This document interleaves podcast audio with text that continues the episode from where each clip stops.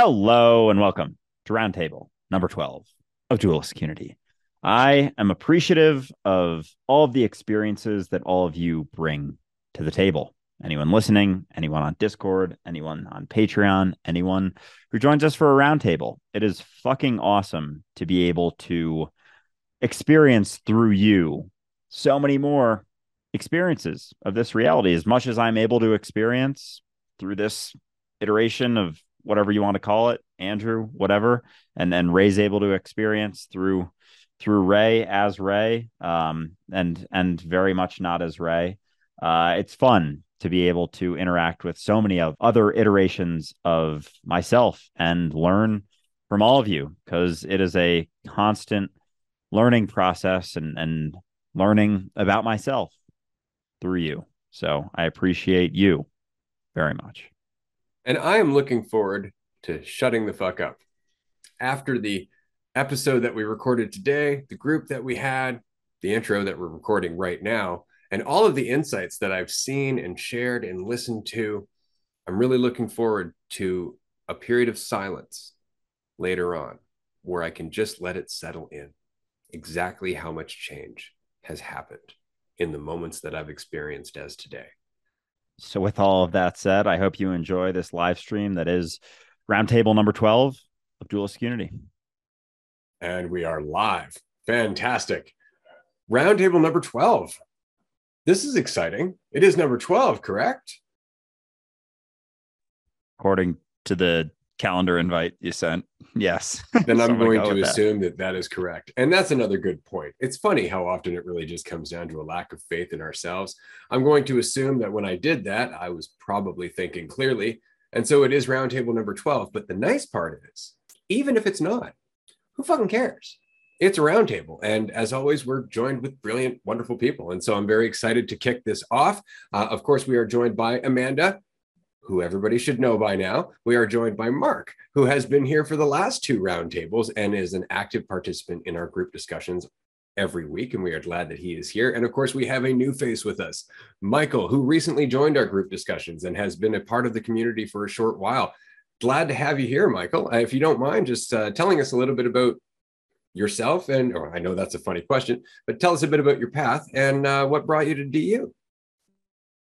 Hey, what's going on, y'all? So, I've actually been listening to y'all since season one. And uh, I'm just somebody that can be kind of quiet sometimes. So, I- I've been a Patreon supporter, like the tier one, for a long time. Until a couple weeks ago, I was like, no, no, I want to, I want to hear more conversations. They're doing a lot more, so I went ahead and went up to tier two. Um, but let's see. Oh wow, a little bit about me. It's such a broad question um, I think like what's brought me to this point is just growing up with a lot of beliefs that were kind of forced on me and not letting me really think for myself for a long time just due to fear of being judged, fear of letting people down, fear of just not knowing what to do if I gave stuff up.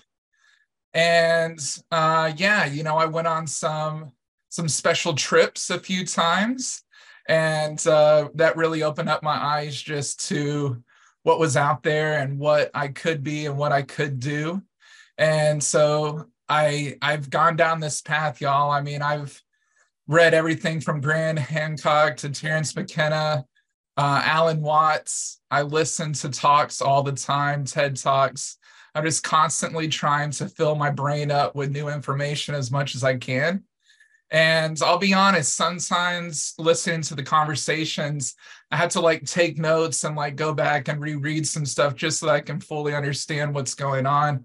Uh, but it's really fun to get to listen to and just know that there's other incarnations of myself, I guess you could say, that are thinking the same things. You know, like if we look at the body made up of all these different atoms, it's nice to see that I've kind of formed and come over here to these atoms now, which feels really, really good.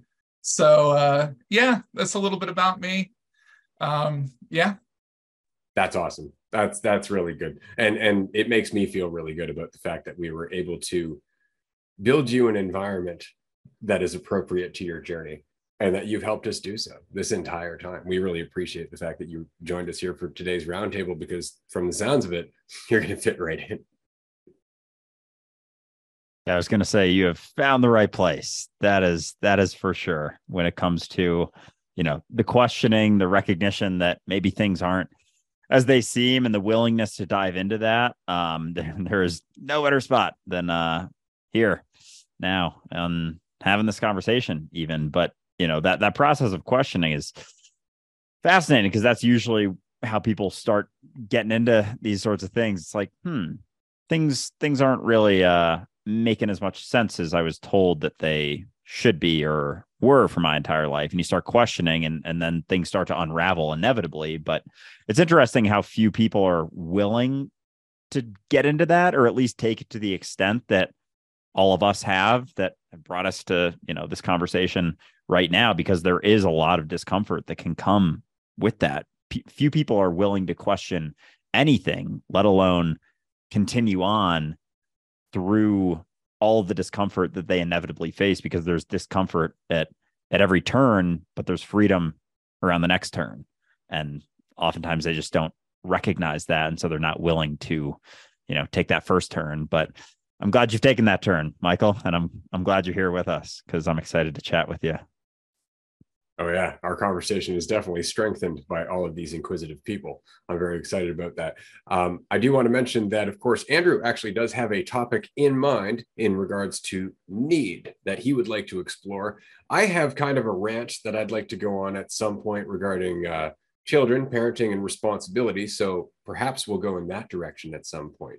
But uh, for right now, I'm going to pass it to Amanda and ask her if she has anything on her mind today. And then we're going to go on to Mark and see what he's been doing in his end of the journey. And of course, what he'd like to bring to the table. And we'll just go around and see where this goes. Amanda, hi. Hi, everybody. I don't have anything on my mind except I did have an amazing dream last night where I told myself to relax because the work will always be there. And I thought that was really appropriate that I gave myself a message in my dream to like slow the fuck down. You know, if you can't tell, I tend to run on high energy. I I liken myself to jet fuel, you know. It's just um but it was good to relax and it was good to get that message through my dream. And then what's so funny is that I woke up like as soon as I told myself to slow down. So I guess I I, I heard the message, but I resisted. Like immediately I got the message to slow. Then I was like, all right, enough of that. Woke up. So hilarious. That's fantastic. I love the fact that the messaging is there. It's like if you're not going to pay attention to it the rest of the time, you're going to have to pay attention to it now. So that that's that's really good. It's always nice to know that one's mind is as determined as one is, right? Like you might be determined to be you know on the ball all the time but your mind is determined to take care of you in the same capacity. It's kind of like the pointlessness of fighting our ego right? You start to recognize oh right it's me. That means it's just as strong as me. Right? So no i think that's fantastic. That's a hell of a dream. And you're right you are a lot like jet fuel. So um, anybody who isn't aware amanda is largely responsible responsible for a good deal of the brainstorming that happens in dualistic unity and the community amongst the community members in terms of the directions that we want to go. A lot of it's still coming together like it very much is uh, a collage of kind of thought bubbles everywhere. Um, but if you have an idea for how the community could benefit in the long term if you have something that you can offer in terms of skill sets or, or uh, in terms of an insight that you would like to share, uh, definitely reach out to Amanda on Discord if you can't get a hold of, of Andrew and I, because uh, she is is right in the thick of it. She catches things that we just don't, and she talks to us regularly. So she brings it to our attention all the time. If it wasn't for Amanda, frankly, I think we'd be more lost than we actually are. So we appreciate you, Amanda. And now, Mark, nice to see you, man. Thank you. Almost didn't make it in time, so I was rushing to get back. Um, I guess the two things uh, I've been kind of thinking about the last week or so, but one of them is, you know, sometimes I hear people say, you know, now that I have some of these realizations, you know, what do I do now? And for me, I can't even I can't even picture a time when I wouldn't have something to do. I mean, besides just always, you know, continuing to try to work on, you know, just being here. Um, I've got so many things that I can continue to work on with my perspective and how I relate and just the, you know, the things I do every day that I want to keep working on. And it's really, you know, something kind of came into i'm not going to speak on it specifically but you know like even just a few days ago something came into sharp focus for me that i can i need to continue to work on and i was actually kind of excited i'm really i'm really glad about that like it was it's invigorating to me now when i find these things that i can practice more on you know to you know work on my perspective and and and look inward and and find some ways to to make some, you know, maybe do some different things that I haven't done and see what happens. And and and just in that, you know, continuous journey that I've got, I can't even I can't even imagine how I could ever be finished. You know, like you say, I mean, I know none of us, you know, we're, we're not perfect or however that goes. There's always something to work on, but literally there really is, and there's so much, so much to. It's such a big playground. So you know, that's been one thing, and I've just been thankful that I view it as a positive thing and that it's a it's a challenge to me and not something that brings me down you know in the past you know when i think of something that i i would like to be a little bit different about myself or how i respond or whatever it would bring me down but it doesn't now. I'm just like oh there's something you know? And so i think that's a really big change that's happened for me as far as looking at things like that that way and it's been really beneficial. But the other thing i've mentioned and there's been a few people talking about it on discord about you know some uh, members have talked about, you know, not using their phones as much and things. And what's happened to me over the last week or so is that I didn't make a decision to do it or anything, but I just kind of been spending some evenings without the TV on, which is like a first for probably my entire life, you know. So, uh, and I haven't like I haven't been like I'm I better try to live without the TV, you know. It's not been anything like that. It just happens, uh, you know. And I think it's because I'm so much more aware of what's going on around me and just my environment and appreciating just where I'm at and just those things more that it's like there's this natural movement to remove excess information clouding everything. I'm trying to think of the best way to put it. I don't think TV's bad at all. I enjoy the heck out of it. Uh, have plenty of things I plan on watching, but gosh, you know, it's like uh, like last night and the night before both. I didn't even turn it on and I didn't even think about it. I'm just like, I'm just going to sit here with my dogs.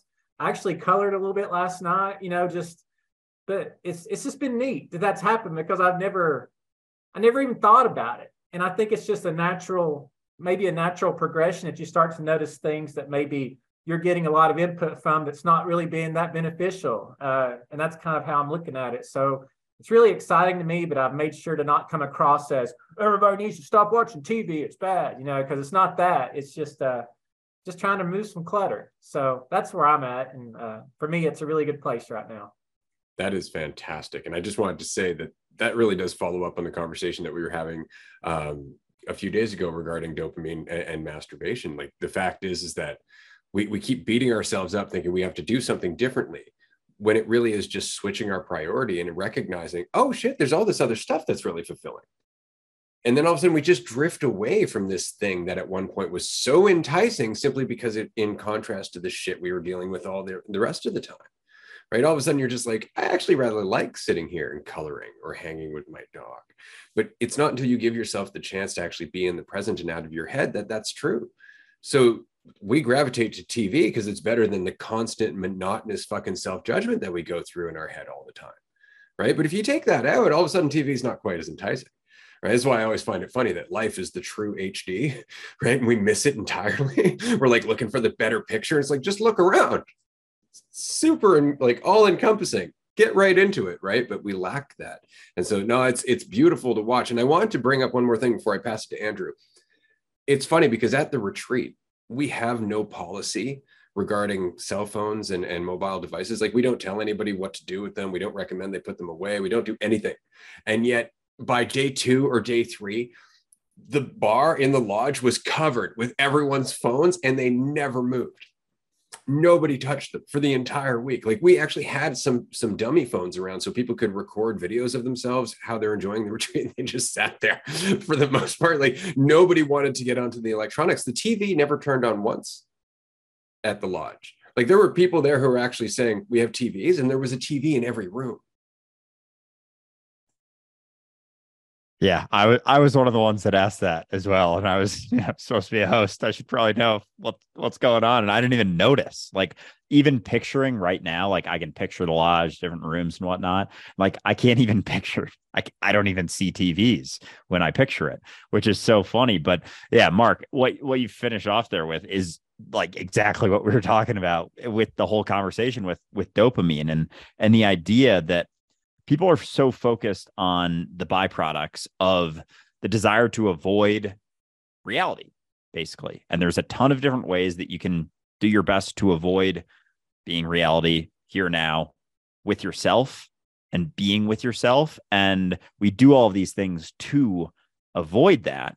And we think that that's the thing that's wrong, you know, the TV, the jerking off, the whatever whatever distraction we want to use and say like oh that's that's oh it's a dopamine. I'm i'm striving for dopamine. Scrolling on your phone. Whatever it is really all those things are are avoiding where you're at avoiding the potential. And it's it's also not to say that it's always the case but if you look at everything as being an option like you were talking about first like there's there's an endless number of things to do. There's so many things you can do at any given time and we we kind of settle upon the the easiest the most immediately gratifying and all of those things because we don't see the satisfaction in doing all of the other things. And i think a big part is because and when people so sometimes i i get ahead of myself but a big part is that people when they recognize that oh, there's nothing I have to do, they still don't necessarily feel whole and complete in themselves. And so they wonder what they should do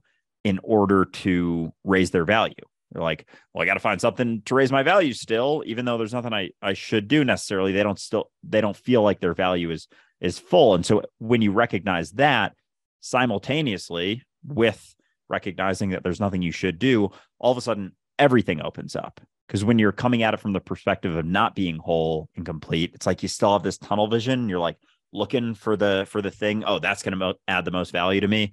I'm to i'm to focus on that. It's like no because you're already whole. So then everything is an option. Everything is available. Um and yeah i had something else but i don't remember what it was. So i'm to i'm to stop talking now. That's great. Um if anybody would like to follow up with what Andrew was saying, by all means, you know, raise your hand and whatnot. Um, other than that, we have a comment in the uh, live stream chat right now, and uh, I am going to direct this one at Michael. Uh, Michael, if you had any tips on alleviating constant worry, what would be your say top two?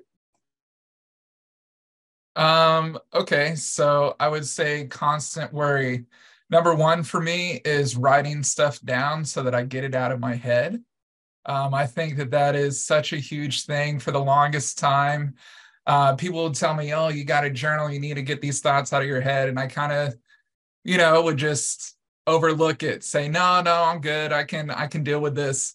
But it's one of those things. Like once you start writing stuff down, you're able to just listen to yourself and sit in silence and you know um, I'm not one that really meditates a lot. I have done it before, but I'd say like my meditation is more in my journaling, you know, and that's what really does it for me personally.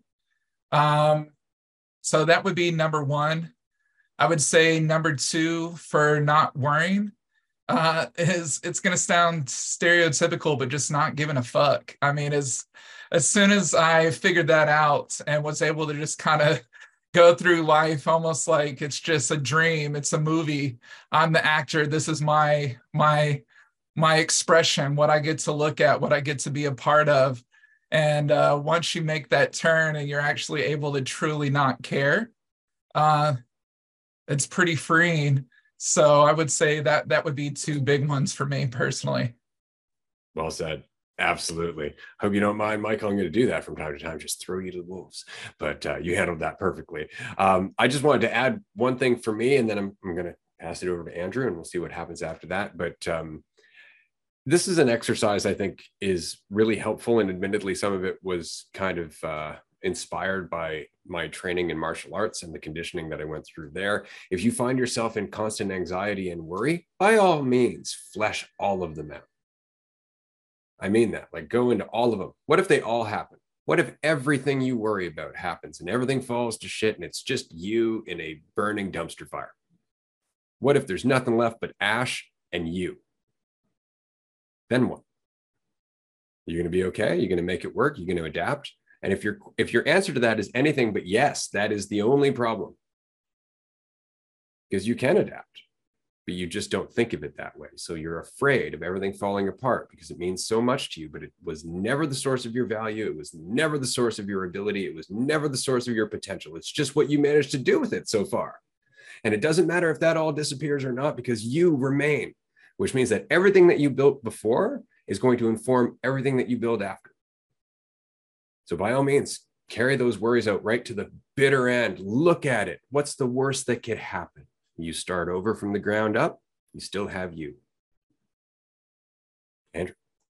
Yeah. And yeah, I, I love that one. I think almost from like the other end of the spectrum, relaxing into the reality of uncertainty, like as much as all of that definitely could happen. And if it did, you would be fine. And like that is one avenue to take it. I think also understanding that you don't know, you have no fucking idea. And Michael, this kind of points to what you were saying, like when you do when you are able to get it out of your head because your your mind's always going to try and create certainties. It's not really going to be able to organize things super well. So getting it out on paper and having it out there and understanding like okay that's a lot of stuff that i i don't know. I don't necessarily have any idea about any of this and what's going to happen. And even if it does happen what it's going to lead to and what that's going to lead to. And so even if the things that i do think are the worst happen i don't know if that's actually going to lead to a worse situation for me for the rest of my life and and not giving a fuck about what other people think.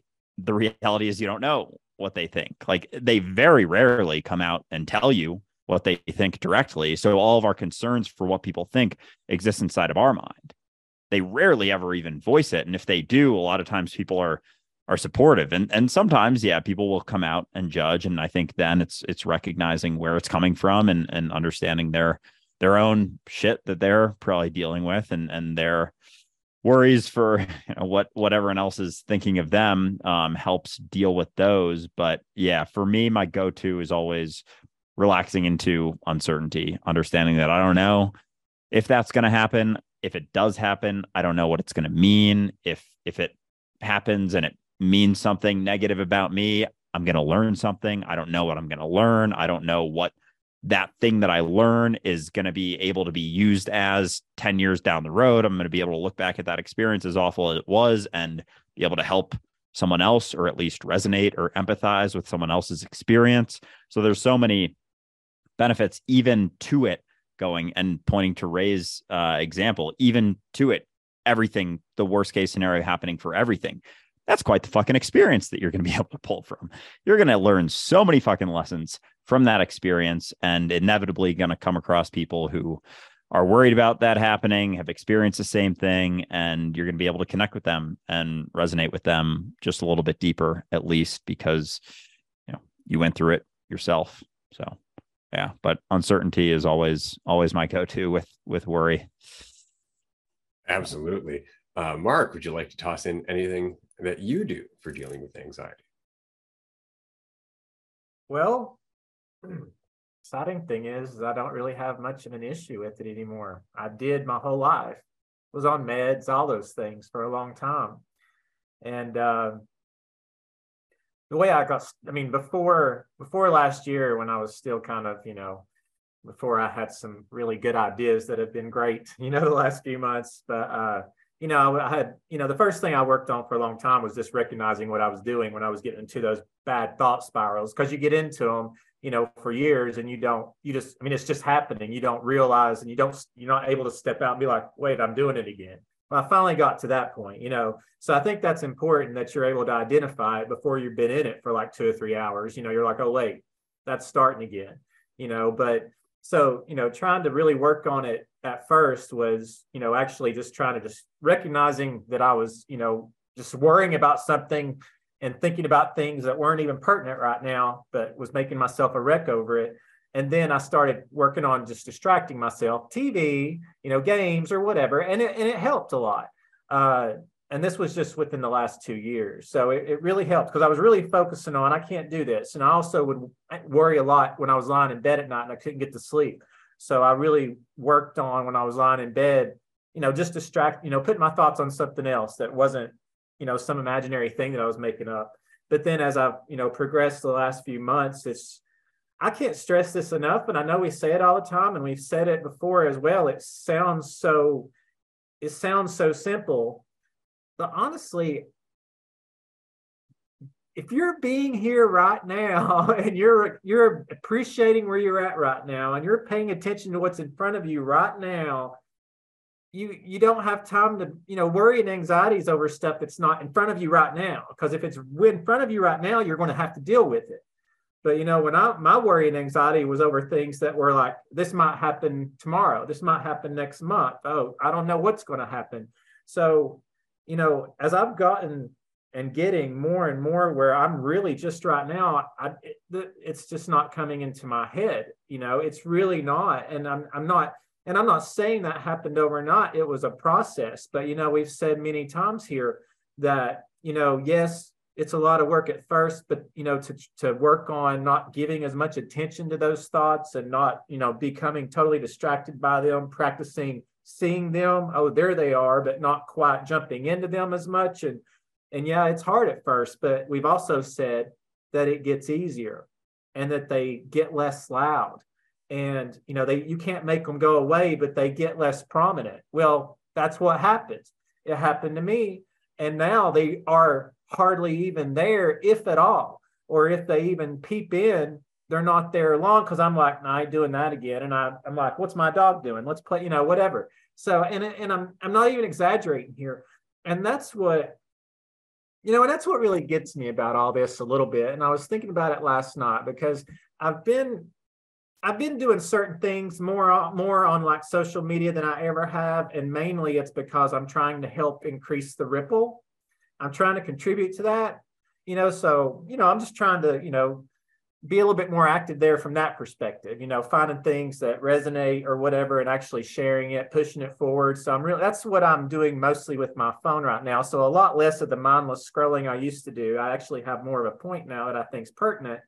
But, you know, I was just thinking, you know, I've seen so many things and watched so many things we all do. And one, it's, it's amazing how many things are out there that actually, you know, feel like they have part of the, what feels like to me, you know, truth that has a lot of other things with it, and that's fine. But it amazes me. Well, one, I'm very thankful because I, you know, I've always gone by, you know, when I read all this different stuff over the years, you know, I'll, I take away what feels good, you know, what like doesn't cause some kind of weird reaction, but like feels like it's at home inside.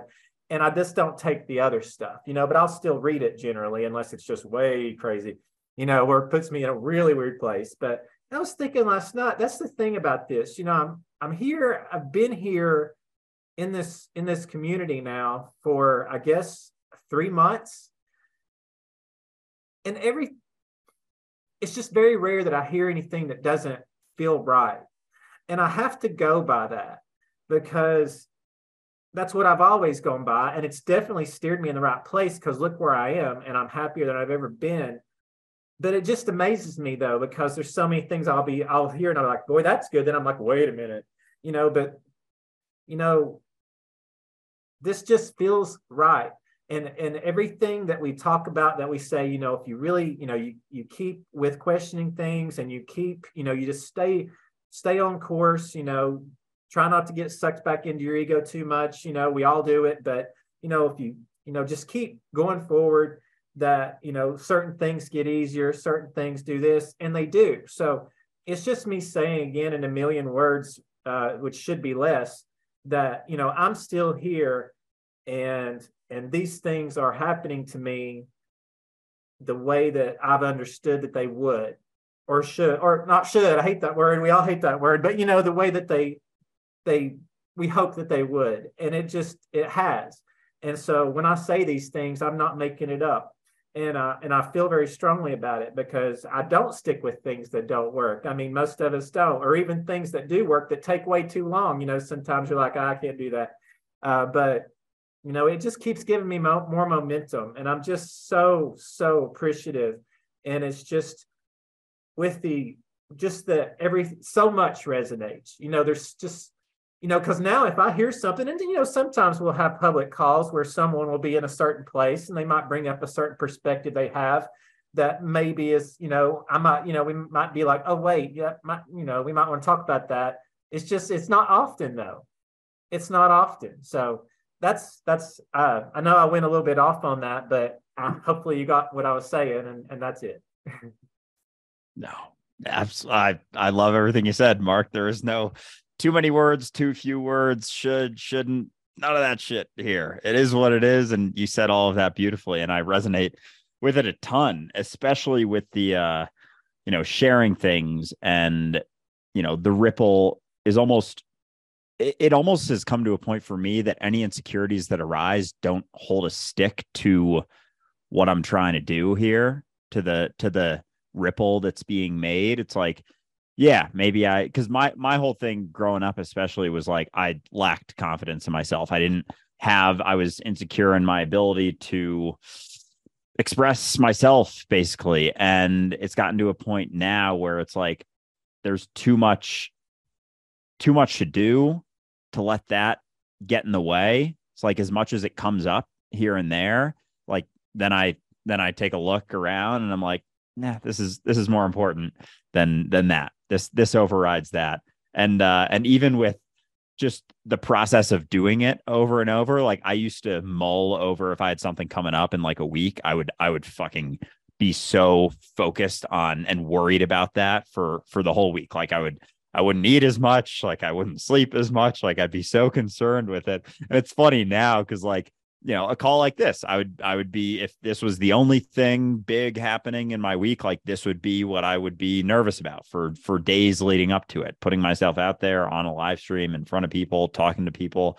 And now it's like we have so many things going on like we do so many of these that even if we have something you know in a week it's like we have like 25 calls in between that. So it's not even a concern but that's how it gets alleviated naturally is going through all of that. And now you know we've done 155 160 episodes on top of group chats on top of you know all the other social media shit i do and just talks and everything. So it's gotten to a point that it's like it's second nature and it doesn't arise as much. But i think that process of of continuing to do it that you alluded to is is one of the most helpful things like taking that action above all else like as much as things may be scary um when when they're existing in your mind once you do them do them again do them again do them again do them again it's like though it just is the process of those quieting down. But everyone wants the magic pill and it's like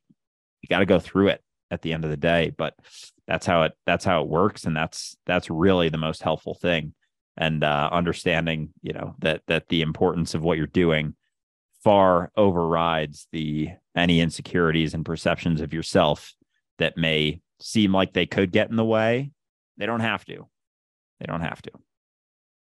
It's interesting, you know, because uh, I've been working with Andrew now for 15 months as of today.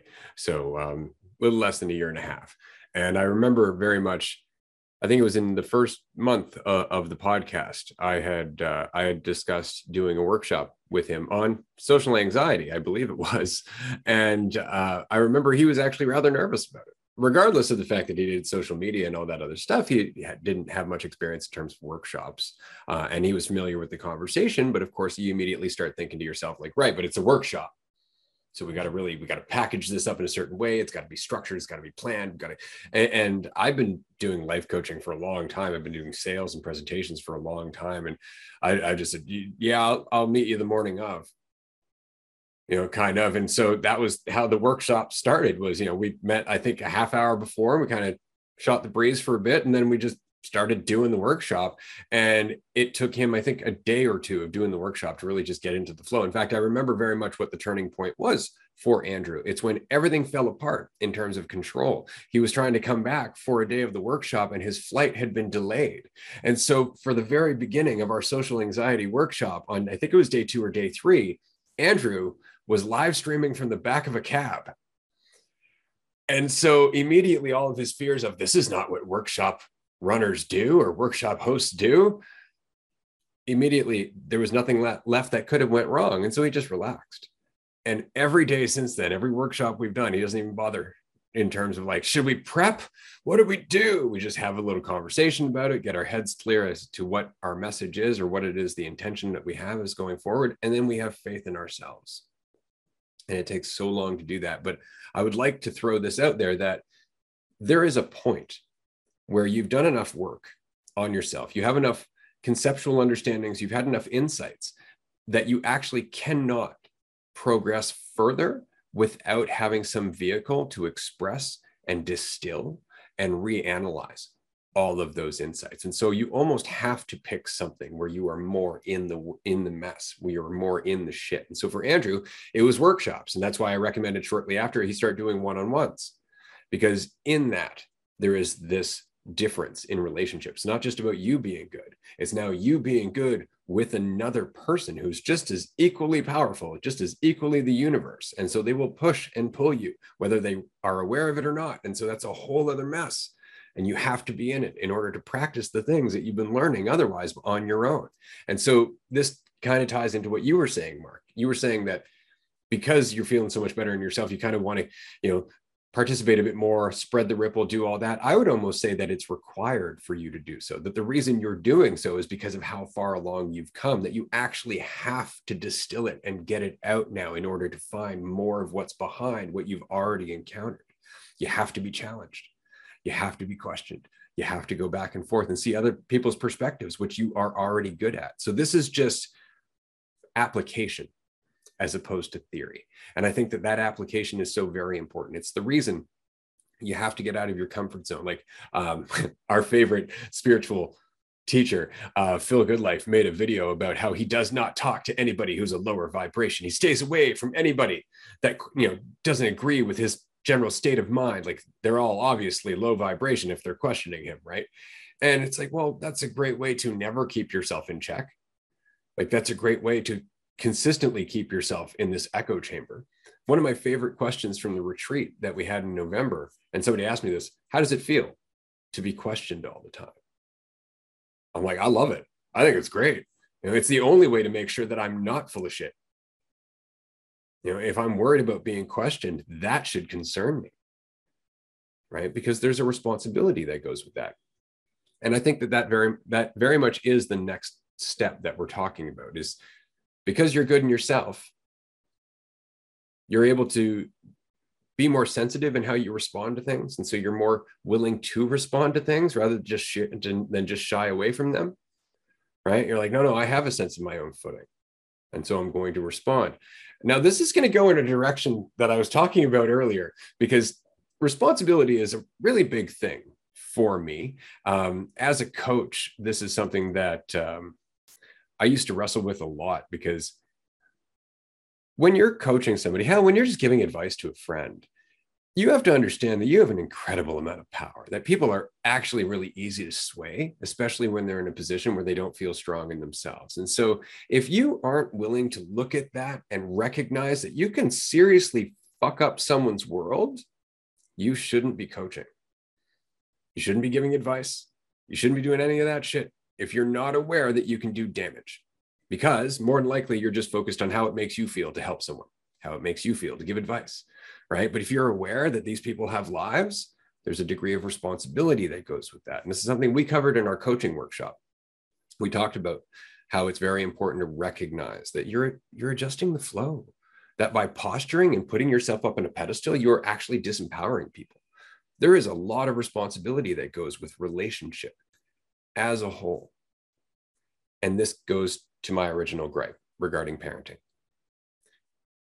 I cannot tell you how much this means to me because my own parents were irresponsible fucks who only thought about themselves. I was kind of an afterthought. I know other people in this conversation have gone through some of that as well. And so, looking back at the life we had and the simple fact that a lot of that pain, a lot of that suffering, a lot of that conflict could have been reduced, mitigated, or outright eliminated altogether had they just looked at what they brought into the world and took responsibility for it rather than just thinking, well, that's what we're we're together now. We have kids, right? That's what that's what couples do. Or if if we have kids we're going to stay together forever. Like all of this self-serving bullshit right? Or worse oh i'm going to make such a great parent. I'm going to make the best mom or i'm going to make the best dad. It's like how do you know that? Like are you even good in terms of being a friend? Are you even good at listening to people let alone some toddler that can barely communicate its wants or needs think children aren't accessories they're not property you don't own them. They're not a bag. It's not something that you're meant to you know, put on parade and go, look, I have children. That defines me. It's none of that shit. It is a person just like you. And just like you, you can fuck up their whole world just with a thought, a word, just a moment where you're not paying attention to how much responsibility you have for this child because they don't have defenses. They're not like you in your grown up form. They haven't been subjected to the world and all that shit. You're their template for humanity. You are their template for what they're supposed to grow up into, or at least that's how they look at it. And if you're only thinking about yourself, what are you teaching them? So it's not enough to just be excited about being a parent. There should also be some downright fucking dread right in the pit of your stomach you should feel it because what you're doing is huge. You are helping create the next iteration of the universe. And if you don't see it that way, don't do it. It's my best advice. That was my rant for today. So I'm gonna I'm gonna stop there and pass to Andrew. Well said. I uh the first thing I thought of when you started with that was it, it really comes down to not thinking about yourself so much with with anything. I think pointing to the example you gave of our social anxiety workshop when uh when I was in that cab and I was like fucking frantic, like my it was just all the shit, all the shit happened. My flight got delayed, it was traffic, it was whatever. And I'm like 20 minutes out, I'm like, Ray, I'm still in the cab. And so I wasn't able to think about myself in that moment, in that situation. There wasn't space for me and all the other shit happening. And so it was an opportunity to let go of that. And it's the same with with parenting. Well, I mean, I feel weird talking about parenting, honestly, but it's uh because I'm not a parent for those who may not know. Um but you were a child. That is that is true. Um, but yeah, so regarding that, I think you mentioned this already, but how much you think about yourself. And it's the same with any kind of relationship really is how much are you involved in it? How much does this mean about you? Because that can go both ways. That can be you know how much is this going to add to my value? How much is this oh is this is this diminishing my value right now? And so if you're involved work on that. Work on getting your idea of yourself and your ability to grasp value from the situation out of the equation because a lot of times people will have kids thinking that it adds value to them. It gives them a purpose. And it's like it's such a double-edged sword because you know then they they see it just as that. They don't see it as another iteration of themselves. They don't see it as cultivating an aspect of the universe and and creating a template for what's to come with all of it. It's like eh, the more limited and of an idea, how focused you are on yourself, lack of sensitivity you're going to have to everything going on with that child. So if you want to be a good parent, let go of the idea that it means anything about you, that it adds or takes away value through what you do. Because if if you're afraid of it taking away value, it's like you're acting out of out of fear, out of concern, and, and constantly still worried about yourself. If you think it's adding value to you, you think that the kid is going to add value to you. And we were talking about this yesterday, just with like sports and competition and all of that stuff. Like thinking that your kid makes the the top team makes you more valuable. It's like get yourself out of the fucking way. And uh, that's if there's any way to be a, a better parent, it's it's that I think having less of a concern for what it means about you, basically. So Michael, throw it to you. Yeah, just wanted to jump in. This is a very interesting topic for me. Uh, so I would say that because for me, I think one of the biggest things that I've learned from my parents, just looking back on the way that they raised me, is how important open dialogue and communication is. Um, you know, I I come from a family that, you know, very big Christian background. And a little bit about me, I am gay myself. And so I remember talking to my parents and letting them know about that, right? And it was one of those things that we talked about for one day and then we just never talked about again. And it's because, you know, my my parents they come both of their families come from like this communication style that we just put a smile on and we don't talk about anything at all. So it's interesting how that was how my parents were raised and then how they passed that on to like me and my sister. And so it's been really interesting and given me a chance to kind of just step back and show them some grace in a sense and just be like, hey, you know, like this this is how it was, but I'm going to make sure that I'm trying to communicate with you and still have a relationship with y'all, even if y'all have made it a little bit harder to do so. Um, and that's taken a lot of time, y'all. Uh, there was years and years and years that me and my parents just didn't even talk and I would say it hasn't been until about the past three years that we've had a really good relationship. Uh, they still don't talk to me about being gay. Uh, my mom still sometimes likes to say, oh, yeah, you know, maybe, you know, uh, you're going to find a wife eventually. Like they, they say all kinds of really messed up stuff to me. Um, but like I said, it just gives me an opportunity to kind of take a step back and just try to understand like hey this is where they come from this is their beliefs i can't change their beliefs but all i can do is just keep doing me and so yeah like i said i just think communication is key agreed absolutely it's interesting we don't often think of it this way but being a parent i very much got this perspective as as my daughter was growing up that my daughter is essentially growing up from the combination of my mentality and my wife's. So she is taking off from where I took my entire life to get to. And as such, she's kind of growing in a different direction based on all of that. Then even I'm growing because she started there. She didn't get any of the shit that I got before. She got what I had when she came into the world and everything I've adapted since then. But our children are always growing from the mentality that we brought them into the world in.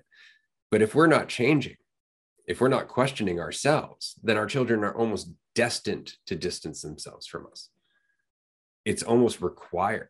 You know, even in the Gospel of Thomas, um, Jesus says, you know, you will hate your parents, right? Straight up. And it's just because he's talking about the difference in mentality. He's not saying like you're going to despise them for that, but there's going to be a point where you're have, actually going to have to let them go in order to progress right in yourself not let them go in terms of never talking to them again but let them go in terms of them meaning anything about you like the fact that they're not willing to change their mentality has nothing to do with you and everything to do with their fear. so the bright side of that is look how far you've come like look how much you've done with the mentality that they were trapped in and you escaped that's fucking incredible right they may not appreciate it but the rest of us certainly do Mark.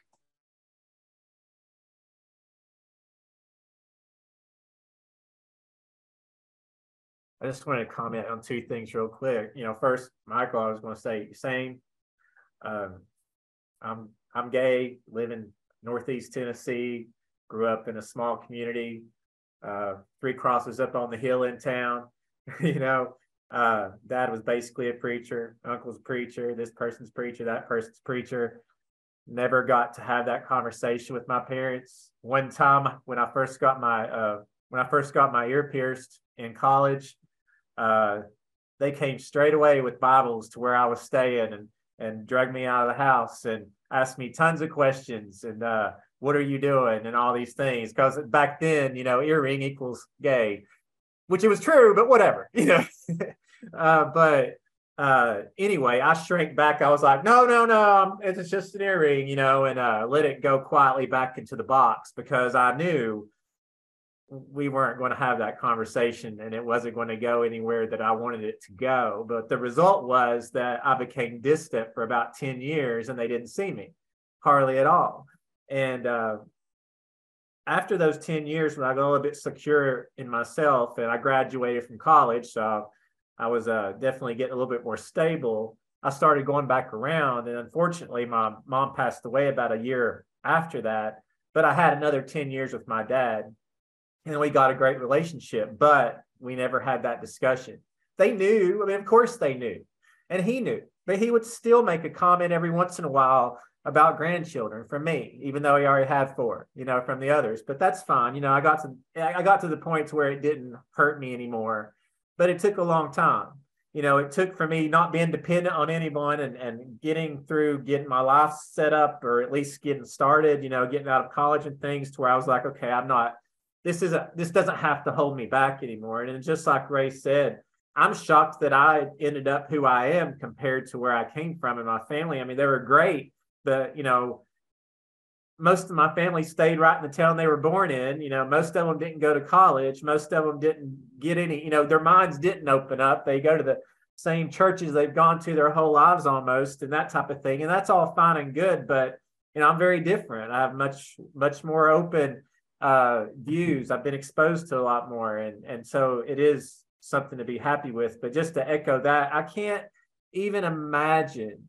And I had a great family, but if I had always just been able to not be afraid to say things, I mean, not even just that, but just anything. You know, I didn't tell my parents anything because I was it was just going to be too much or they wouldn't understand or they just couldn't handle it or whatever I can't even imagine being able just to talk and ask questions and not worry about it. And and that, you know, as far as children, I don't have children, but I do have animals that I care very much about. And the way that I've taken care of animals over the years has evolved, you know, as far as, you know, just learning what being responsible for another life is. And, you know, even in the past several years, I continue to take that more seriously because it is you know, there is a life. I don't care what it is. There is a life in your custody, a life. Your life was in someone's custody once. And we all know how we have lots of memories of that. But, you know, even, I mean, up to this point now, and I was thinking about this this week, I'm to the point now, you know, like I said, I'm always trying to be here. Uh, I'm always trying to be appreciative for where I am right now and I look at these pets that it means so much to me that you know they're with me all the time and I make a point you know I make a point every time I pass them to touch them to give them attention. I make points throughout the day to sit and play with them and I just keep doing better at that. I always feel like I'm not doing it enough. But pets you know they can chill with themselves you know they're good. Kids need even more than that but can you imagine if you had a child and every time you passed them in the house, you gave them a gesture of love? Every single time, like like you just walk by them and you always make sure that you you know smile at them or just pat them on the back or just something. I try to do that with my dogs. If I pass them or I'm in the room with them, they're going to know it, and I'm doing it on purpose. But can you imagine just that with a child? What that would do alone. But there's so much more to it. I can't even imagine, imagine taking that job lightly. But, you know, there's so many kids born before anybody even knows who they are themselves. I mean, I didn't know who I was, and I wasn't even close when I thought I figured it out in my early 30s. You know, right now I'm just really figuring it out. But even if you don't get to that point, I still wasn't even stable at all mentally or whatever till I was in my 30s. I just can't imagine. I just wanted to add that because me thinking about, I was thinking about children just when comparing it to how much I feel like I slight my dogs with attention and love and making sure that they feel, you know, happy and nurtured. If I had a kid, a child, it's, uh, I just, I don't know, but it's everything. It's just everything. And and if you're not going to do it all the way and and understand that you're responsible for this life and these things this this life may remember or have suffering related to what goes on here decades from now you know i'd like to think that a lot of people would maybe do it a little differently. I agree. And I just want to say, Mark, that I resonate with everything you said. In fact, everything I do as a parent is very much in that vein. You know, I always want my daughter to know that she's at least a big part of my awareness and my focus all the time. You know, even if if you know we don't have to be talking all the time, just know that you know I'm aware of you. You're not forgotten. I'm very you're always very much in mind. But there is such a limit on our capacity for that that comes from need and identity. Like there are so many people who have children because that's what you're supposed to do, right? There's so many people who have children because well, we're we've been together, we've been married now for a while. People have children at this point, right? And so it really isn't coming from a place of priority. Well, for example, you you brought up pets, and you're right. It's exactly the same. There's not there's really not much difference except the lifespan. Really, you know, like you, you give your dog so much attention, but they live seven times shorter life, right? So you have to give them that much more. Quite frankly, to deal with the time disparity, right? But in that responsibility, it really comes down to your ability to prioritize them right and what i mean is that so this just happened recently i have a neighbor um, she had a cat and her cat was very much an ornament like she had a cat so she had a pet someone in the house basically make sure she wasn't alone but she never really resonated with the cat. It was out most of the time or, or, or it was just ignored. Then the cat died. It took her two days to go buy another cat. Right? Two days. And it's just because there's no awareness there. Like there was no connection to the animal. There was nothing in terms of a recognition of her own life and what it was like to exist or any of that because it was all just going from point A to point B, doing the thing that you're supposed to do, solving your own selfish needs, focusing on that lack of satisfaction or that lack that you feel and all that stuff. And it was never about connecting on any level whatsoever. And so it changes the responsibility entirely. Right. And this is why, you know, some people shouldn't have pets straight up like this is something that happened a lot during covid drives me nuts but the fact is, is that a lot of pets got returned to shelters when covid was done and it's because they bought them for the sake of oh make me feel better while i'm stuck in the house. And after that they were they were worthless and they were basically just dropped. And that shit happens all the time to pets and humans alike. And it's simply because we're operating out of that that slow-minded superficiality where we're only focused on ourselves and what we're supposed to do and our sense of value and fitting in and toeing the fucking societal line all that shit. And it never ever comes down to the fact that right i know what it's like to feel human. I know what it's like to feel human. You know and that's what changed me as a parent. It's not the fact that I want my daughter to think a certain way of me. It's not that I need to think a certain way of myself. But when I look back at my life and all of the times when there wasn't anyone fucking there, or the person there was just thinking about themselves and using me to do that shit, it inspires me to not do that. It inspires me because I know what it feels like. And so I can rest, I can feel what it's like for my daughter when she goes through that shit. And that's what changes my priority. It's not based on need, it's based on empathy. And that's based on self awareness. And that is the one thing we fucking lack because you'll notice all of these parents who are focused on themselves, who put themselves before those they brought into the fucking universe, are all thinking about themselves. They don't actually feel connected to anything. So, how can they feel connected to their children?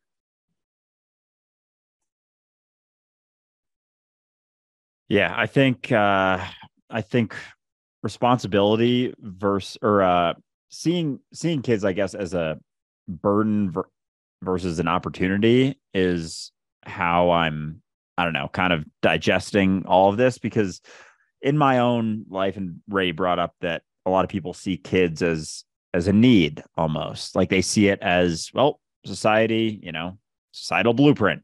Go to school get married have a family have kids retire die all that shit. And uh it's it's very interesting to me that people see having kids as just something you do like it really has become that. And and even thinking back to my perspective a few years ago like i had a i think i've brought this up in an episode before but i've a one of my best friends has always said he's never having kids. Whether it's you know because of he can be very self-deprecating or whatever doesn't think that he would do any good having any kids in this world. And he's like you know half joking when he says stuff like that. But i always I never understood that going through college. I was like, what do you mean you're not going to have kids? And I was basically like, everyone has kids, you know, ever, it's, it's what you do. And, uh, and now I, I totally understand where he's coming from. And, and just in my own life, in my own perspective, like I have no idea if I'm ever going to have any kids. I am not assuming that I will. I'm not assuming that I won't. I'm not assuming I'll get married. I'm not assuming I'll have a family.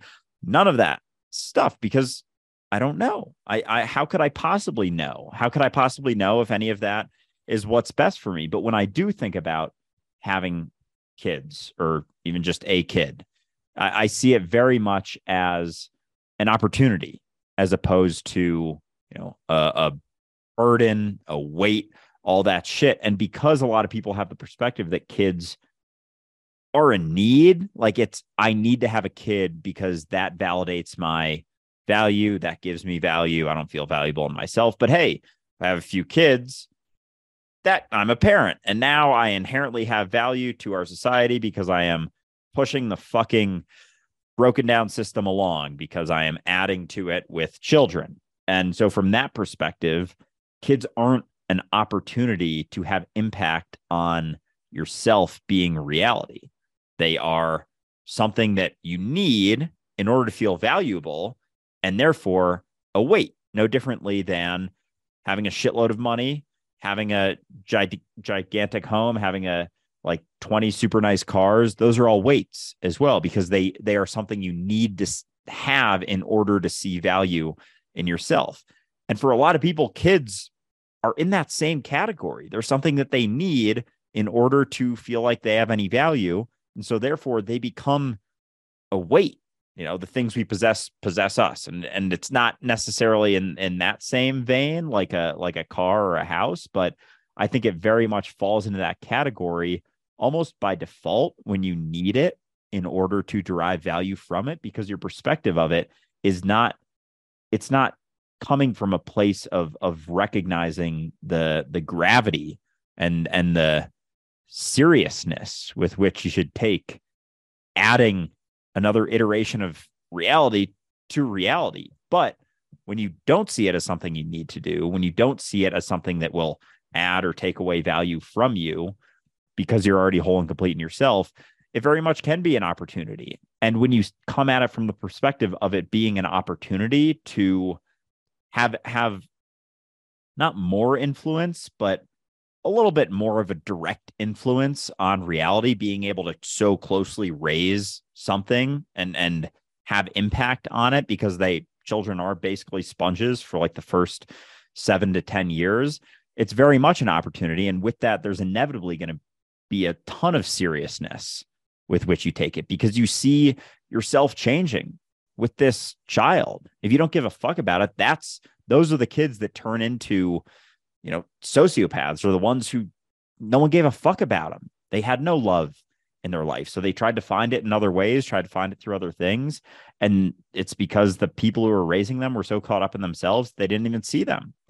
And they, they couldn't possibly take the time or the energy to focus on them because they were seen as something that was supposed to provide them with value and they recognize that oh this doesn't add to my value either it's not as much of a necessity anymore so i think when, when you don't come at it from the perspective of a need it's more easy to see having children as an opportunity to impact reality as opposed to a weight or a burden that you thought you were going to get value from and and didn't and so therefore you know you don't need them as much anymore yeah, that's such a good point. It really is. It's like I was saying before that, you know, your, your parents or your children learn who you are, not what you want to teach them. Right. And so if you're going to have children, better make sure you know who you are.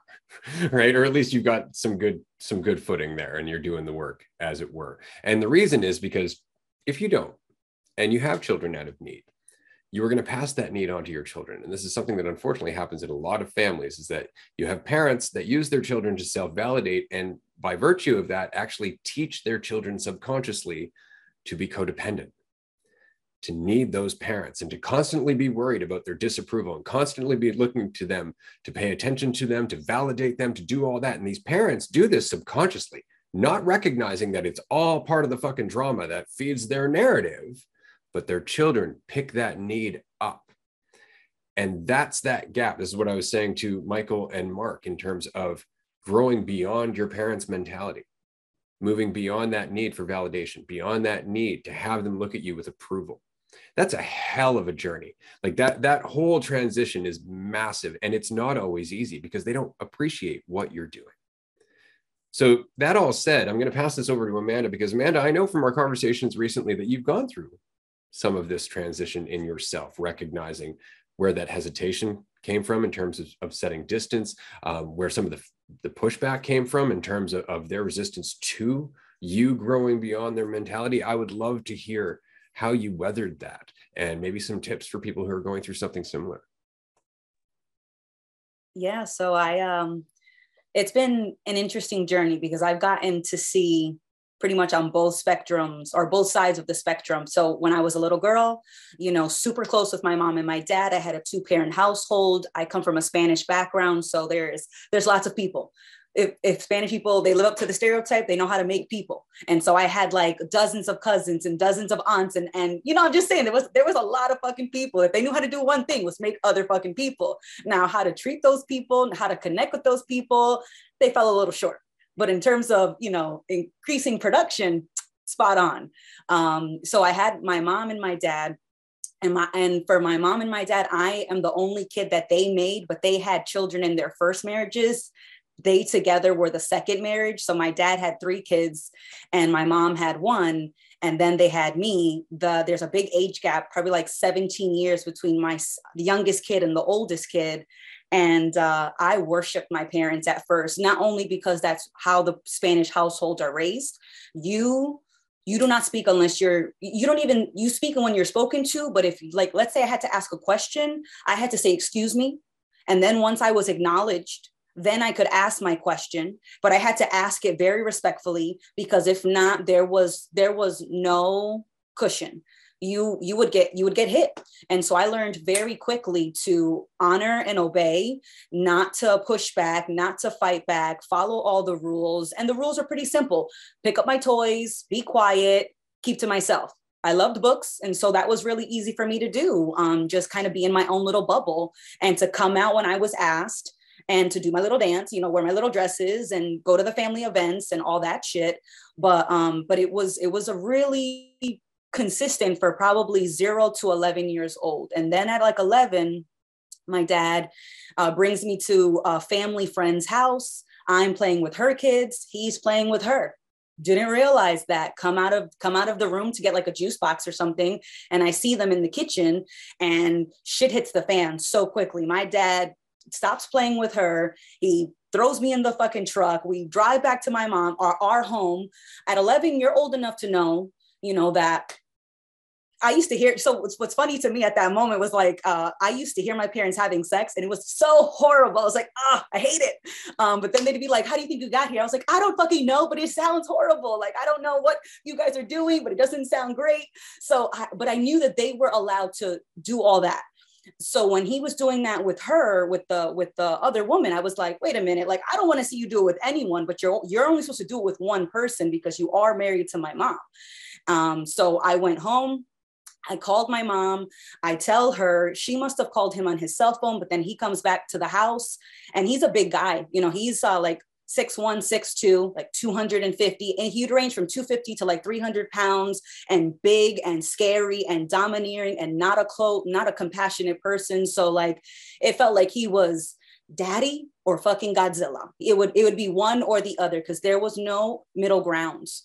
Um, and so he's like yelling at me and looking at me dead in my eye. And he's like, you know, this is your fault.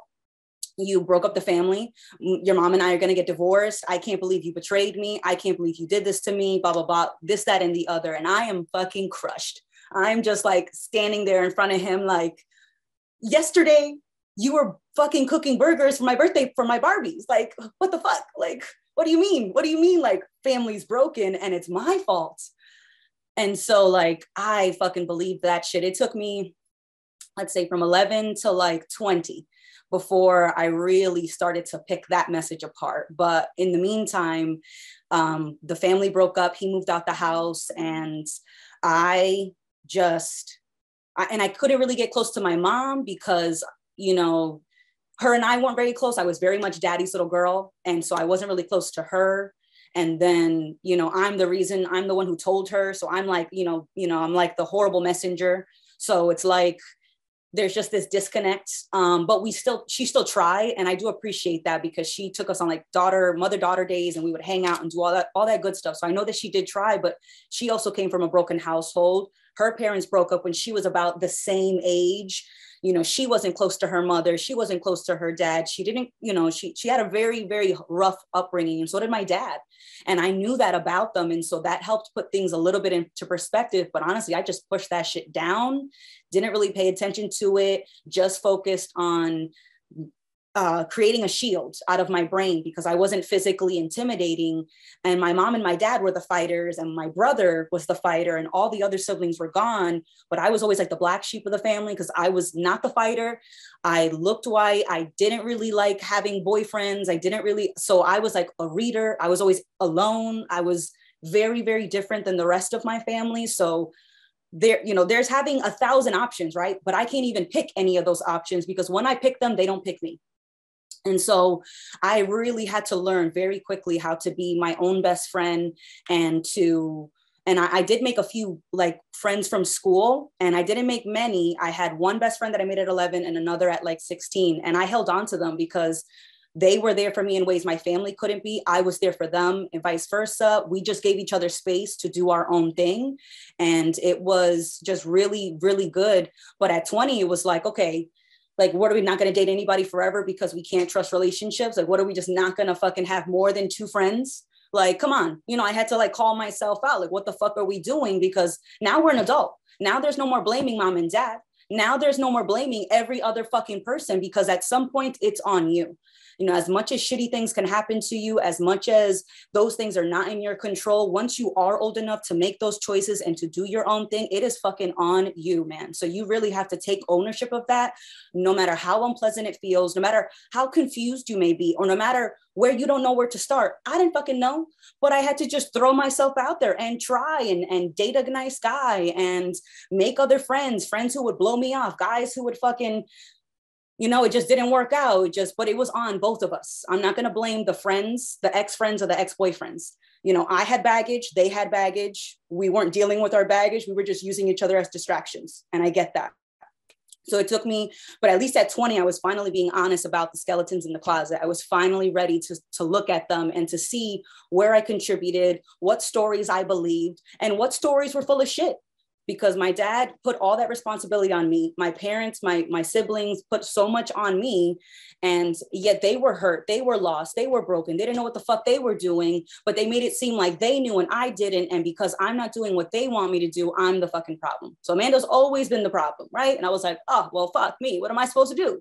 Um so it was just a lot of introspection and a lot of just trial and error just going out there figuring things out and then seeing you know, so what clicked probably like at 25 was the fact that I had maintained friendships from 11 and 16. And I was like, well, if I can maintain them, and they're amazing, they're amazing friendships.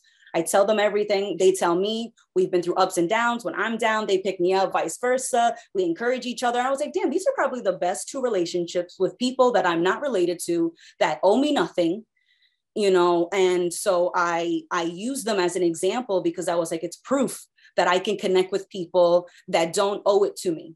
And it's proof that I can be there for someone and that someone can be there for me. And we're not using each other and we're not distractions, even though sometimes maybe we get fucked up on the weekend. Sure, maybe we have a distracting moment, but the relationship itself was solid. And so that helped me like just have that proof. And then I just took it from there and just kept working on myself, kept picking apart the stories and then learning more about my mom and my dad you know, my dad never met his father, came from Puerto Rico where everybody could beat you. Your mother, your teacher, your neighbor, everybody could fuck you up.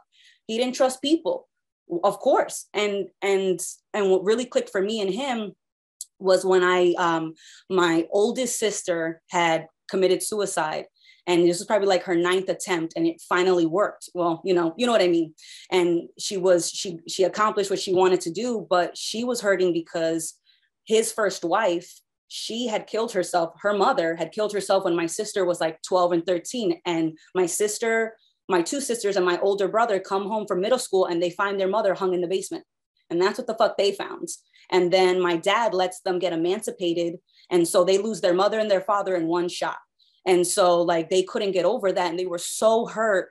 And I'm standing next to my sister's dead body in a fucking casket. And my dad walks over, mind you, he's paying for the funeral, tells a family friend to invite me to this funeral. I haven't talked to him since I was 11, but he walks up to me at 25 or 26.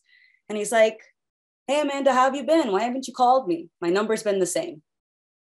And I was like, you know, I've just been so busy, dad. You know, I'm, it's so good to see you. You know, like I, because at the end of the day, as much as you guys can think I'm so nice, I can be a real motherfucker. And I learned that from my mother and my father. And I learned that from out of survival.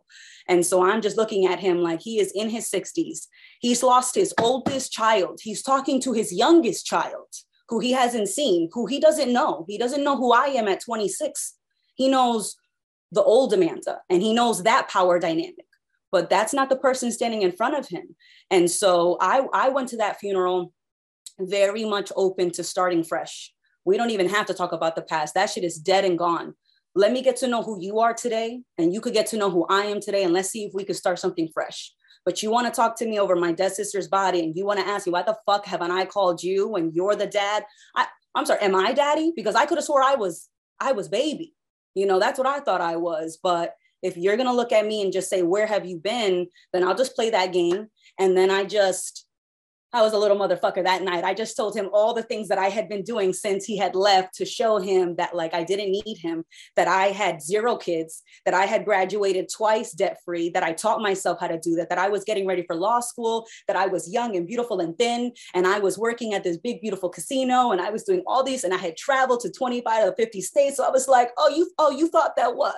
You thought that with daddy gone, baby was gonna sit in the corner and cry all fucking day? Fuck that.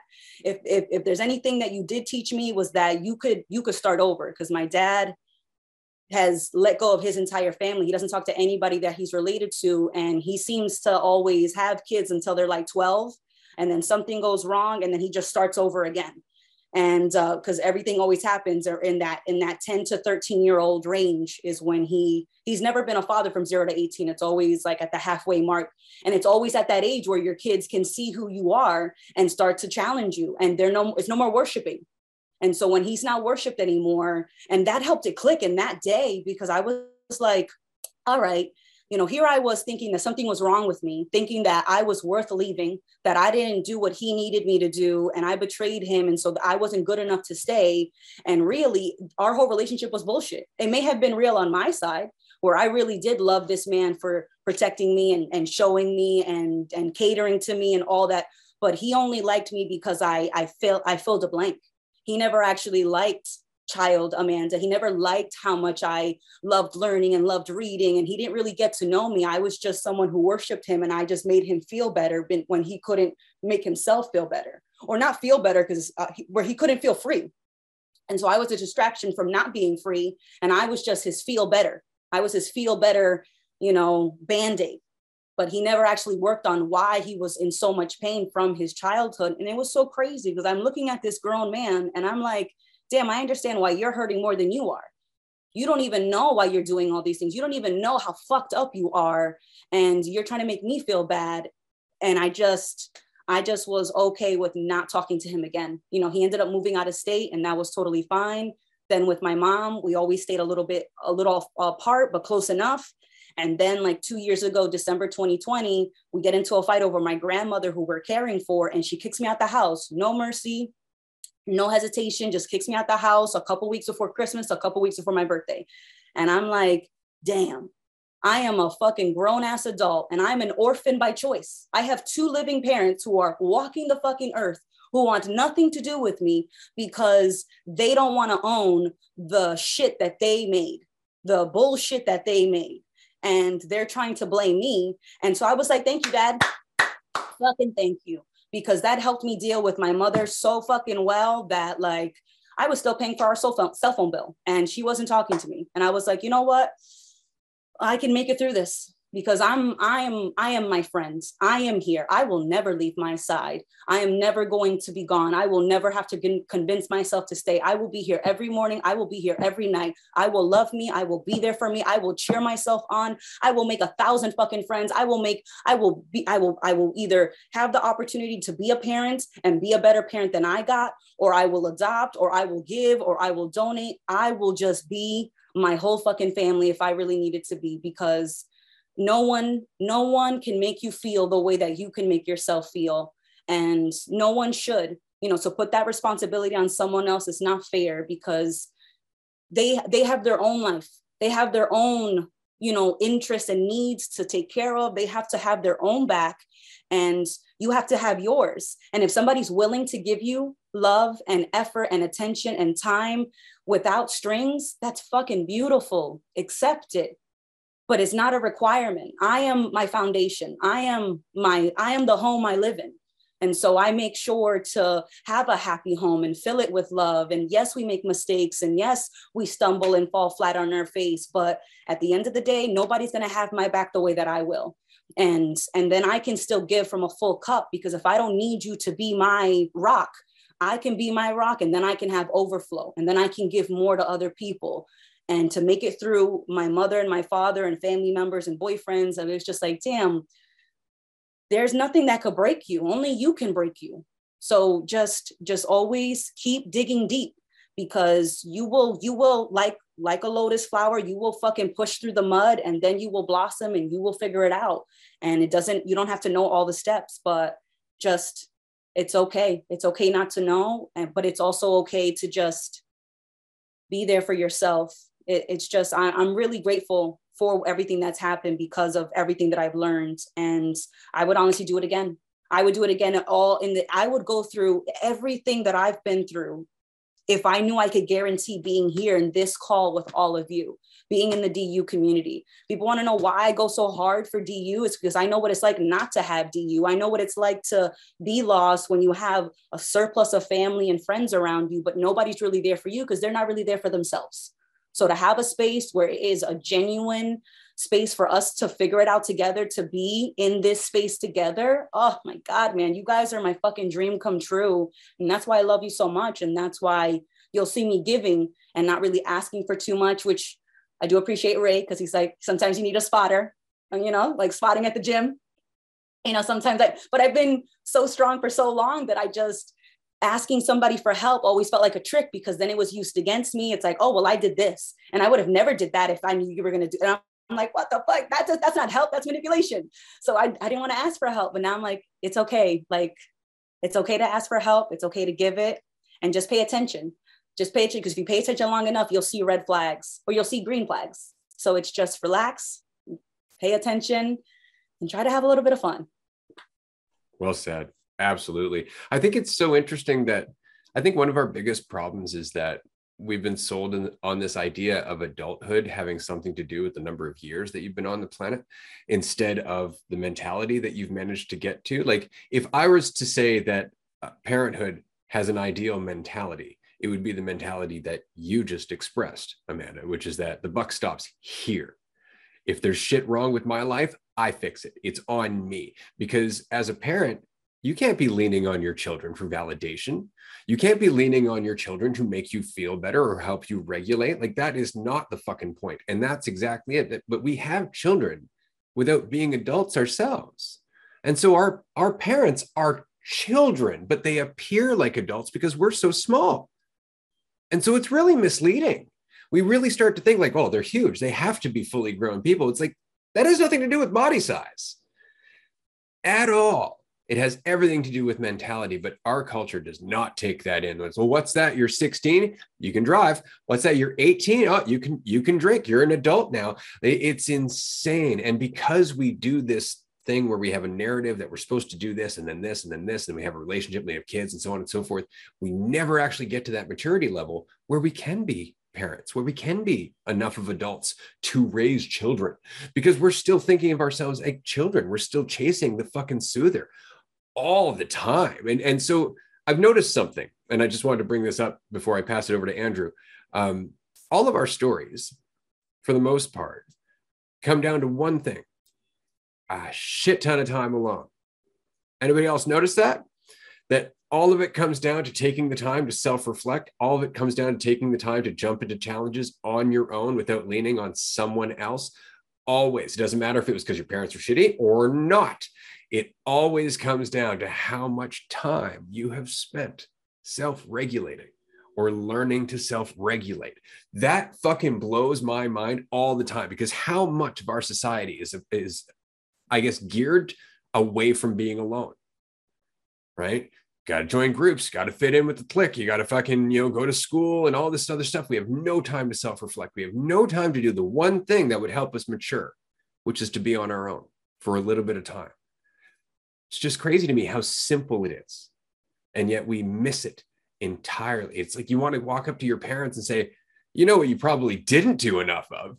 Spent time by yourself. Like, and just stuff like that. Because honestly, when you've outgrown your parents, there is something that's almost sad about that. It's inevitable unless your parents are really on the fucking ball, right? Like, this is one thing that I really think about a lot. I'm always changing always questioning, I'm always adapting, I'm always growing. And the reason, quite frankly, is because if I wasn't, my daughter would have surpassed me years ago. Years ago, just in terms of being able to think of things that I'm still too limited and, and insecure to even explore.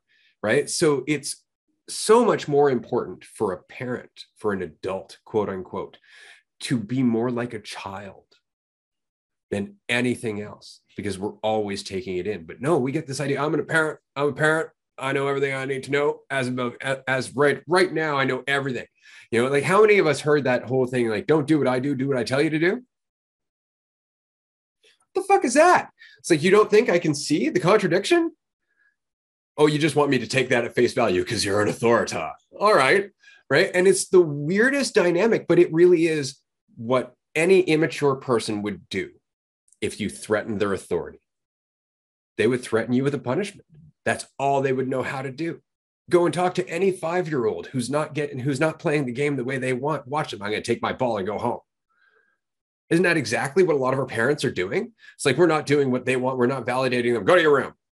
What's wrong with you? Like there are other options, but we're not adults. And so we don't think like adults. We think like children. And so we have children raising children, raising children. And then we wonder why everything's all fucked up funny bring up that last example when I was uh, living in New York a few years ago just to make some extra money. Um, before I was doing any social media stuff, I babies like kind of nannied for a for a kid after work um, a couple days a week, and and he would do he was he was an only child, and like you know they they had a super nice apartment in in the middle of Manhattan, and he was like seven or so, and and sometimes there was his friend in the in the apartment, and they would play and I would just kind of monitor and kind of like play with him. And when it wouldn't go well, he would like take his ball and be like, Andrew, we have to go. Whoa, whoa, whoa. George, let's uh let's take a breather here. And and we would, you know, have a have a chat a little bit and break down the situation. Not too much because he's seven, but it's funny because that is how adults act so often. Like they do that. And and so we have this perspective that, you know, because we're so caught up in the concepts in you know age fucking meaning anything. We think that it means everything. We think that because we've gotten to this age because we were a parent like we we should be seen in a certain way because we don't see ourselves in this way. And so we need things to validate that. And amanda I, your story is fucking powerful. And i mean it's it's incredible where you're at now knowing where you've been. But as you said like through all of that, the thing that you recognize is that you're the only one who can break you.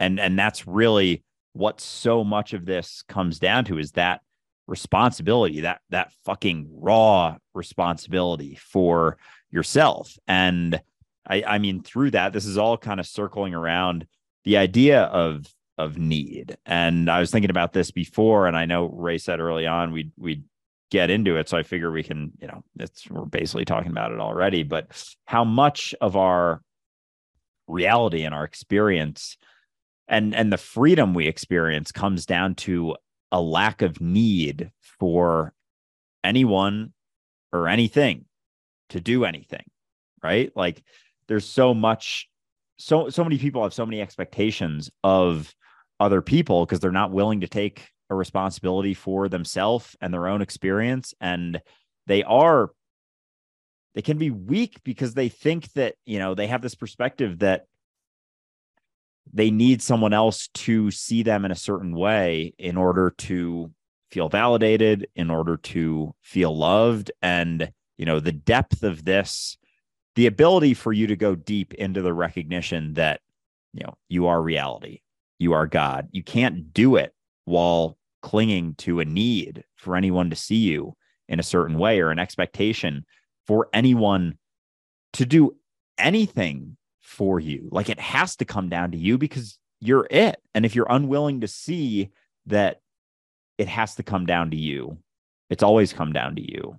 Your entire experience has come down to you and your perspective, your willingness to deal with something, your willingness to face something, your willingness to let something go. It's always come down to you because it's always just been you. And that perspective that, you know, someone else is going to do it for you, someone else is going to help you out, you know, oh, I I need you. I need your help. I need I need I need this. I need that.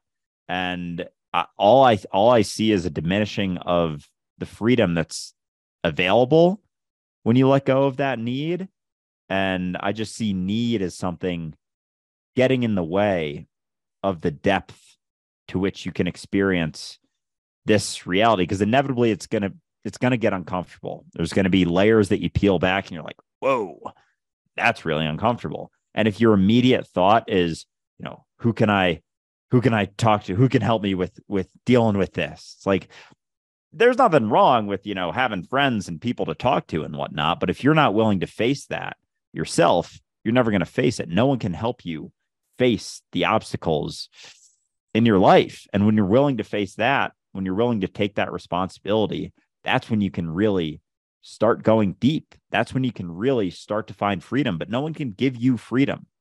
No one can set you free besides yourself. Now, this is an interesting point. It's something that I had texted you previous to this conversation based on something else that we were talking about. And the currency of reality, let's just say. Okay.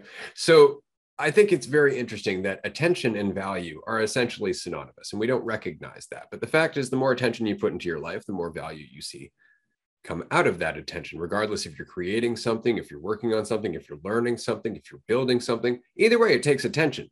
And that attention creates value. It is the basis of our economy. There is nothing that's worth anything that doesn't take human beings to make, which means attention equals value. And we know that from our own individual path. The more attention you spend on the moment, the more value you get out of your life, out of each and every moment. But we don't recognize that at some point. We don't recognize that attention itself equals value. And so we go looking for it from other people. We go looking for attention from other people because we don't recognize attention itself is the value. It can come from us. So we look at it, we look for it from other people. That's it. We're just trying to get value from other people through the one mechanism that we know works attention, but we're not responsible. So we can't get it from ourselves. We must look to other people. And that's the core of that need. I like that one a lot. And I'm glad you brought it up because you texted before um yeah talking about something else but it was kind of uh, circling around the same thing the need for someone else to to validate you. And it's funny how this kind of infiltrates all the situations that we go through and the depth with which you give attention to the moment that you're experiencing is the depth with which you can find the value in that. Like they they really do go hand in hand like how much even and mark you brought this up um earlier on the call how you, you've started at night you know not turning the tv on as much. And i i do the same type of stuff like be it at night or you know when i'm eating lunch in between one of our calls or something usually i'll like pop on my computer watch some sort of youtube video something. And i've started to and today i i didn't. And i i still do here and there but um i didn't. And i just I just stared out the window eating my food. And there was so much more like depth to that experience because I wasn't focusing my attention on something else. Again, not to say there's anything wrong with any of that, but when you do let go of that need to almost distract yourself from the moment, there's a there's a depth and I straight up started tripping. Like everything out the window started wobbling around. I was like feeling those I, I mentioned it on a previous call, like the voidy vibes I get when I smoke a lot. And I wasn't high at all, but I was very much like, oh my God, I'm in the center of the universe right now. And it was just from that, it was like fucking 10 minutes in. I'm like, holy shit, this is there is some fucking depth here. And so it makes me wonder with how often, you know, we we basically consciously or not avoid the recognition that we're alone, that this is all us. We do all of these things to distract ourselves from being able to give the attention to that moment that it would allow for the depth to recognize that not only am I not what I think I am, but I am everything forever, always have been, always will be. And, you know, the layers just keep getting peeled back, but we do so many things to avoid that attention to the moment that allows for the depth to peel back all of that, you know, false certainty that we feel like we have. So it makes me, it just sometimes makes me wonder like how much we do that as an avoidance tactic of that recognition almost. And it, you know whether it's conscious or not i don't know. I'm just curious because like there are times where i where i do it and it's like like whoosh kind of sucked sucked deep into that shit. What do you mean by i think about it. Like you're saying that uh, i'm avoiding it right? Who's avoiding it? What's avoiding it? Because it's all i. It's the whole collective. Like this process of understanding that you are the all of everything requires everything to catch up to you. Because you're everything. So as you get it you get it. More of you gets it. So the question is what do you mean by i? Who's avoiding we all are because we're all the same I, and it's going to be that big of a goddamn process for us to turn around but we're watching that process now. This is why we're having this conversation. I spent a decade wondering what the fuck? How did I wake up? Why am I thinking all this shit? Where are all these goddamn insights coming from? What does this mean about me? Nothing, nothing at all, except that now they're available through the chain of irresponsibility, of immature parents, uh, after immature parents, of, of a collective mentality that has been stooped in immaturity for generations. All of a sudden, all these insights are starting to bubble to the surface, and they're bubbling to the surface through individuals pulling away from the collective mentality, going beyond their parents and their parents' fear, standing up and changing the lives of everybody they interact with afterwards. But it's all because you are waking up to what you are. That's all it is, but it's not you, the body. And on the other hand, yes, it is. Because as much as you are the universe, we are also all the universe, and we're all in you, and you're in us. And so it's always responsibility. What we're talking about is not just the maturity of a human being, but the maturity of a divine one. And that is something that collectively is going to take some time and effort. But that time and effort, as always, will be shortened and diminished by our level of attention. The more attention we give ourselves in each moment, the faster this goes, the more impact we have. But as soon as you start trying to ask yourself, like, fuck, how are we doing? Is it changing? Is it changing? You're just slowing it down. You're just slowing it down because there's nothing to change except you. And the more you get that, the more it's already happening. And that's the best part about this. The more you understand what to do, the more you recognize you've always been doing it. And you just have to relax and let it happen. And that's where we are. And it's an exciting time to be alive. That all said, we have a few minutes left here before we wrap up. This has been a fucking damn fun conversation. I wanted to mention something very quickly because it came up in the live stream in the comment section. Thanks to everybody who could join us today. We really do appreciate that.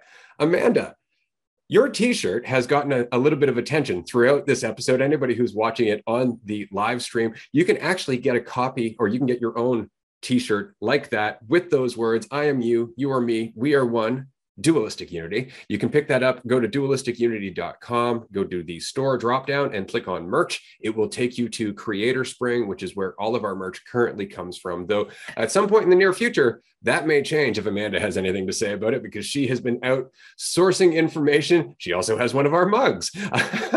She's been out sourcing information on different items in terms of merch things that are made out of hemp things that are that are biodegradable things that that last longer things that we can do that we're currently not doing. So if you would like to keep up with what we are doing on that front definitely join us on patreon. Patreon.com slash dualistic unity. You get to keep up with all the behind the behind the scenes stuff that we're doing in dualistic unity. You get to hear our brainstorming sessions. Tier three supporters get to hear a little bit about how the book that andrew and i are working on is going.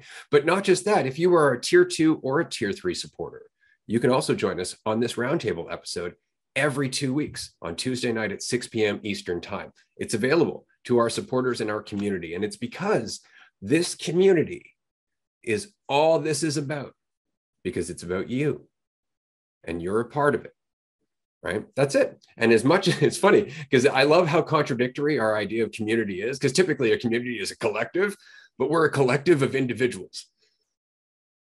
So the less that we think of ourselves as a collective the stronger the community is.